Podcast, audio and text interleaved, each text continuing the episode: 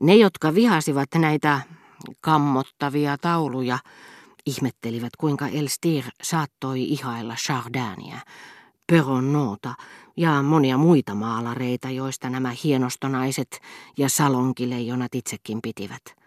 He eivät tajunneet, että Elstir oli, mitä häneen itseensä tulee, ponnistellut todellisuutta tarkkaillessaan omalla erityisellä tietynlaisiin tutkimuksiin suuntautuvalla tavallaan, nähnyt vaivaa niin kuin joku Chardin tai Peronnot, ja että hän siitä syystä, saatettuaan loppuun oman työnsä, ihaili heissä samanhenkisiä pyrkimyksiä, ikään kuin hänen omien luomustensa aikaisempia, tavallaan ennen aikojaan toteutettuja osia.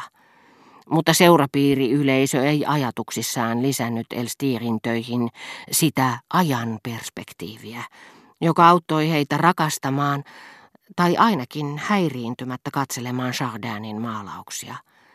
Ja kuitenkin iäkkäimmät heistä olisivat mainiosti voineet todeta, että he olivat itse elämänsä varrella nähneet, sitä mukaan kun vuodet heitä niistä yhä kauemmaksi siirsivät, sen ylipääsemättömän kuilun, joka heidän mielestään erotti taulun, jota he pitivät Äängrin mestariteoksena toisesta, jonka he luulivat ikiajoiksi jäävän pelkäksi kammotukseksi, kuten esimerkiksi Maneen olympia.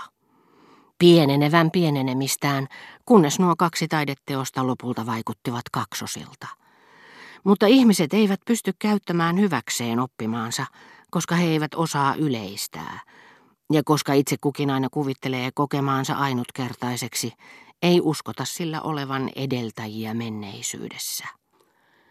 Liikutuin keksiessäni kahdesta taulusta, jotka olivat edellisiä realistisempia varhaisemman luomiskauden tuotetta, saman herrasmiehen, toisessa niistä frakkipuvussa salongissaan, toisessa taas pikkutakkiin ja silinterihattuun sonnustautuneena joen rannalle järjestetyssä kansanomaisessa juhlassa, missä hänellä selvästi ei ollut mitään tekemistä, mikä puolestaan osoitti, että hän ei ollut Elstirille ainoastaan tuttu malli, vaan ystävä, ehkä suorastaan mesenaatti, jonka hän kernaasti liitti maalauksiinsa, niin kuin Carpaccio aikoinaan tunnettuja ja helposti näköisyytensä perusteella tunnistettavia venetsialaisia ylimyksiä. Vähän samaan tapaan kuin Beethoven, joka oli onnellinen voidessaan jonkin hellimänsä teoksen alkuun kirjoittaa arkkiherttua Rudolfin rakastetun nimen. Tuossa juhlassa joen rannalla oli jotakin taianomaisen ihastuttavaa. Itse joki, naisten leningit, veneitten purjeet ja niiden lukemattomat erilaiset vivahteet olivat nähtävissä tuossa suorakaiteen muotoisessa kankaassa, jonka Elstir oli ihastuttavasta iltapäivästä leikannut. Hetkeksi tanssimasta lakanneen palavissaan ja hengästyneenä vilvoittelevan naisen puvussa ihastuttivat silmää sen silkin hienot vivahteet, samat jotka toistuivat ankkurissa kelluvan veneen purjeissa, pikkusataman vedessä, puusillassa, puitten lehvistössä ja vielä taivaassakin. Niin kuin eräässä Balbekissa näkemistäni tauluista, missä sairaalarakennus yhtä kaunis lasuurin värisen taivaan alla kuin itse katedraalikin, tuntui uljaammin kuin teoreetikko Elstir, kuin konsanaan keskiaikaan rakastunut makutuomari Elstir, laulavan katsojalle, ei ole gotiikkaa, ei mestariteoksia, tyylitön sairaala on kaunis kuin katedraalin portti. Samoin kuulin nytkin, Arkipäiväisen näköinen nainen, jota vastaan tuleva esteetti, välttää katsomasta voidakseen syventyä luonnon muodostamaan tauluun. On hänkin kaunis. Hänen pukuunsa osuu sama valo kuin veneen purjeeseen. Edellinen ei ole sen arvottomampi kuin jälkimmäinenkään.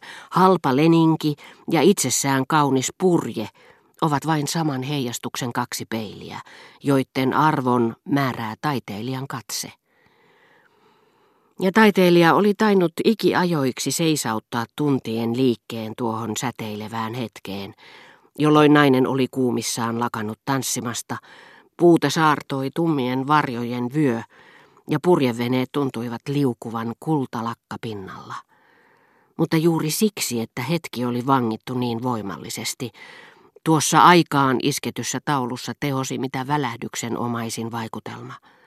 Selvästi tunsi, että nainen lähtisi kohta. Veneet häviäisivät näkyvistä. Varjo vaihtaisi paikkaa, koittaisi yö, että ilo loppuu.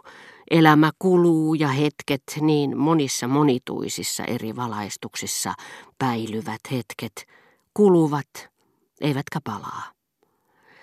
Tunnistin erään toisenkin vivahteen, tosin mahdollisuuksiltaan aivan erilaisen kuin mitä hetkeen saattaa sisältyä, joissakin mytologiaa käsittelevissä vesivärimaalauksissa, jotka olivat peräisin Elstirin uran alkuajoilta ja koristivat niin ikään kyseistä salonkia. Edistyksellinen hienostoyleisö saattoi vielä hyväksyä tämän kauden maalaukset, mutta ei mennyt sen pitemmälle. Elstirin parhaita nämä työt eivät olleet, mutta niissäkin vilpitön tapa suhtautua aiheeseen liennytti tiettyä kylmyyttä. Niinpä esimerkiksi muusat oli kuvattu hieman samaan tapaan kuin jotkut fossiileina tunnetut olennot, mutta niin, että saattoi hyvin kuvitella sellaisia liikkuneen joskus mytologisina aikoina pareittain tai kolmisinkin vuoria kiertelevillä poluilla. Joskus näki runoilijan, jonka rodullisesti saattoi uskoa kiinnostavan eläintieteilijää, sille oli luonteenomaista tietty sukupuolettomuus, käyskentelevän yhdessä muusan kanssa, niin kuin luonnossakin, joskus kaksi eri lajiin kuuluvaa, mutta toisiinsa sopeutunutta luontokappaletta, jotka etsivät toistensa seuraa. Yhdessä akvarellissa näkyi pitkällisen vuorilla kuljeskelun väsyttämä runoilija Raukka, jonka vastaan tullut kentauri on säälistä ottanut selkäänsä ja kantaa kotiin. Monissa mahtavissa maisemissa missä mytologiset tapahtumat ja tarunomaiset sankarit vievät häviävän vähän tilaa, ovat kuin eksyksissä, tuli esiin kellonaika. Ei vain tuntien, vaan minuuttien tarkkuudella, kiitos laskevan auringon tarkkaan määritellyn aseman ja pakenevaisten varjojen uskollisuuden. Taiteilija luo näin historiallisen, eletyn todellisuuden tuntua tarun vertauskuvallisuuteen, kertomalla ja maalailemalla sen menneessä, mutta tarkoin määrätyssä aikamuodossa.